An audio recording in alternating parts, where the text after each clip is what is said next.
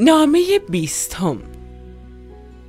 عزیز من فردا یک بار دیگر سال روز ازدواج ماست. و من که اینجا نشستم و صبورانه خط می نویسم هنوز هیچ پیشکشی کوچک برای تو تدارک ندیدم. اما این تنها مسئله است که هرگز به راستی هرگز مرا نگران نکرده است و نیز نخواهد کرد. نگران؟ نه اما غمگین؟ البته چرا؟ این در عصر نفرت انگیز شیعی شدن محبت و عشق معجزه است که ما من و تو خوشبختیمان را نه تنها بر پایه پول بل حتی در رابطه ای با آن نساخته ایم که اگر چنین کرده بودیم چندین و چند بار تا کنون میبایست شاهد ویران شدن شرماور این بنا بوده باشیم. و چقدر تأسف انگیز است ویران شدن چیزی که خوب بودنش را مؤمنیم.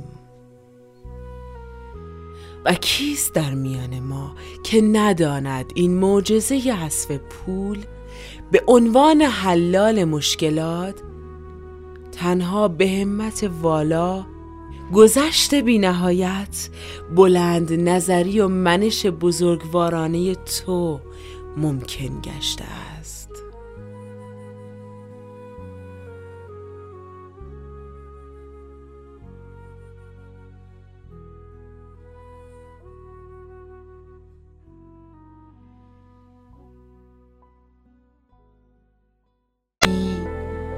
همچون آسمان سخا از ارتفاعی دست نیافتنی به همه ما آموختی.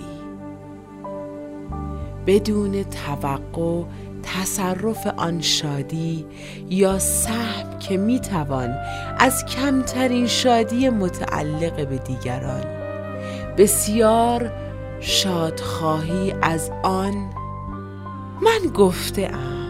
و تو در عمل نشان داده ای. خوشبختی را نمی‌توان وام گرفت.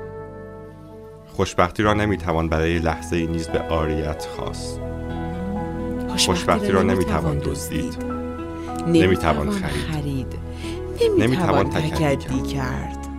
بر سر سفره خوشبختی دیگران همچون یک مهمان ناخوانده حریسانه و شکم پرورانه نمی‌توان نشست. و لقمه ای نمی‌توان برداشت که گلوگیر نباشد و گرسنگی را مضاعف نکند. پرنده سعادت دیگران را نمی‌توان به دام انداخت. به خانه خیش آورد و در قفسی محبوس کرد.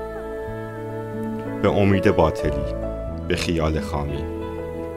خوشبختی گمان می کنم تنها چیزی است در جهان که فقط با دستهای طاهر کسی که به راستی خواهان آن است ساخته می شود و از پی اندیشیدنی طاهرانه. البته ما می‌دانیم که همه گفتگوهایمان در باب خوشبختی صرفا مربوط به خوشبختی در واحدی بسیار کوچک است. نه خوشبختی اجتماعی، ملی، تاریخی و بشری.